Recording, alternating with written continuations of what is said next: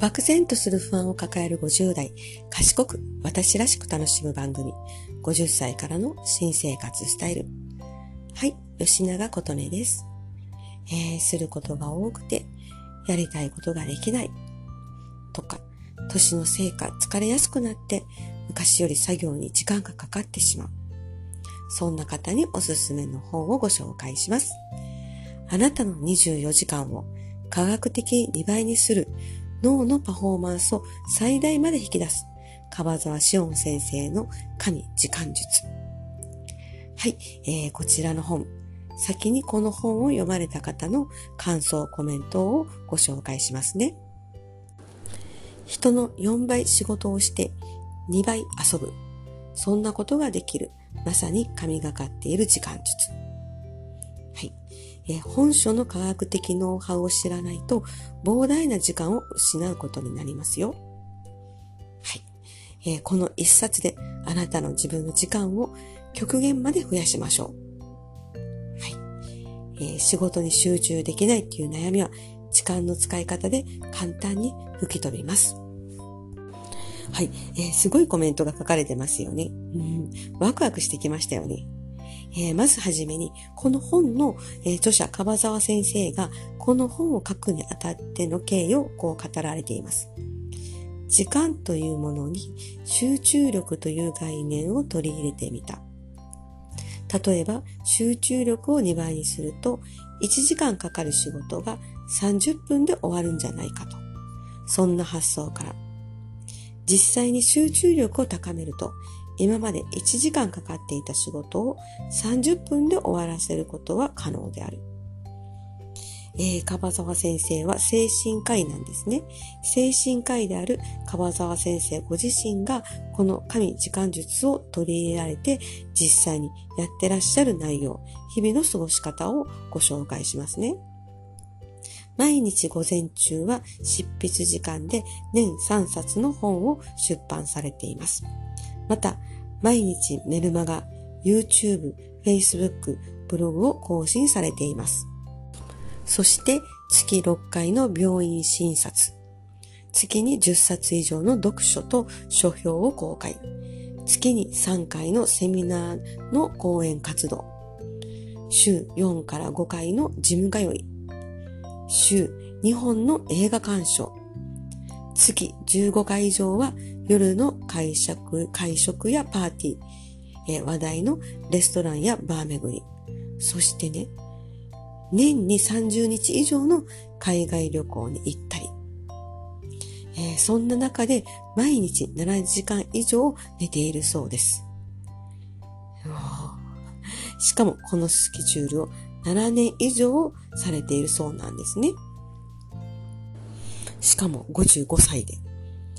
えー、すごい、えー、そんな生活を送っている樺沢先生は、この神時間術を利用すれば誰でも、えー、できるとおっしゃっています。1時間かかる仕事を30分でこなすことができる。2分の1に短縮できる。言い換えれば、1日24時間が48時間になるということ。すごい生産性ですよね。では、この神がかった神時間術の中身に入っていきますね。まずはじめに、集中力が高い時間帯と低い時間帯を知りましょうとおっしゃっています。そして、私たちの集中力は朝が一番高く、昼から低くなります。ねびっくりですよね。集中力って、あの、高い時、低い時、これって、あの、時間に分かれるんですね。びっくりです。えー、ということから、集中力が一番高い朝に集中力が必要とされることをしましょう。と、そして昼の13時から16時は最も生産性が落ちる時間帯だそうです。えー、私たち40代後半からどんどんどんどん朝目が覚めるのが早くなってきてるじゃないですか。これすごく老いを感じますよね。でも、これを聞くと、早起きになってしまったなって悲観するんじゃなくて、集中力が高いその時間帯をあの手に入れてると思ったら、なんかね、嬉しくなりますよね。はい。えー、では、この朝の時間帯をどう活用したらいいのかについてご紹介します。一番集中力が高い時間帯は、起床後2時間から3時間。そして川沢先生は、この時間帯を脳のゴールデンタイムと呼ばれています。なぜ一番集中力が高いのかっていうと、寝ている間に脳は脳の中を整理整頓してるんですって。朝起きた直後の頭はすっきりした状態だからだそうです。本当？と思われる方もいらっしゃると思うので、他の研究結果を紹介しますね。5000人を対象とした実験によると、朝の6時から7時の間が一番人間の集中力が高くなり、9時以降からが少しずつ集中力が下がっていき、えー、昼の14時が一番低くなるという結果が出ています。えー、確かに私、昼の1時半ぐらいからすごく眠いんですね。はい、えー、お昼ご飯を食べたからと思ってました。では、最も集中力が高い、最も生産性が上がる、この脳のゴールデンタイムをどう過ごしたらいいのでしょうか何をしたらいいのでしょうか、えー、集中力を最も必要とする仕事をしたらいい。例えば、樺沢先生は本の執筆をされているそうです。他にも、えー、理論的な仕事だったり、語学の学習とか、資格の勉強、ブログの執筆とかの高度な注意力を必要とすることをするのがいいそうです。注意力ですね。また、朝の集中力で行う作業の30分は、夜に行う作業の2時間分に匹敵するとおっしゃっています。ということで、朝起きてすぐは高度な注意力がいる集中仕事をするようにしてみましょう。反対にね、朝にやっちゃダメなことがあります。それは一つ目、テレビを見ること。二つ目はメールのチェック。なぜかというと、睡眠で整理整頓された脳にテレビの膨大な情報の量を入れてしまうと、えー、雑念が入ってしまうということになるので、集中力を低下させてしまうからだそうです。メールのチェックも同様で、メールをチェックして編集するという作業はあまり集中力を必要としないことなので脳のゴールデンタイムに使うのはもったいないということからです。こういう集中力がいられない仕事を、えー、本書では非集中仕事と書かれています。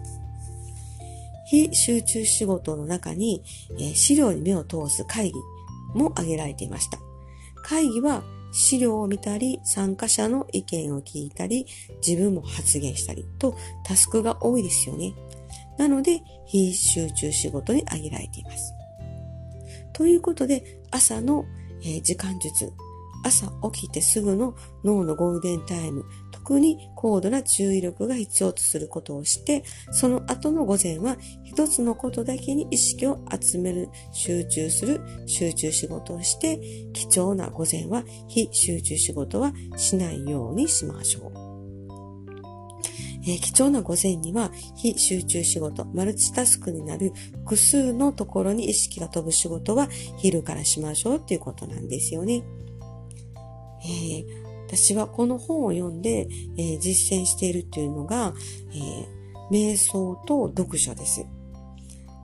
うん、で、あと、会社では朝一のメールのチェックはやめて、昼にするようにしました。えー、昼にメールをチェックして返信をすることで、あの、何か不具合は発生していないんですね。ということから、私は別に朝にあのメールをチェックする必要はなかったわけです。はい。で、あと昼から、えー、眠くなる昼からは、社内のミーティングを入れたりとかするようにしています。うん。で、あの、昼からやはり眠たくなるので、そういった目を覚ますような、あの、手作業とか、体を動かすような作業とか、人と話すような、あの、作業を昼から回すことによって、あの、眠気も覚めて、効率よく仕事ができているので、反対に少し時間が空きました。うん。はい。えー、いかがだったでしょうか？朝はみんなが寝てる一人の時間。誰にも邪魔をされずに過ごせる一人の時間。ここに集中力が加わり、生産性が上がる。朝、いいですね。早起き。しましょう。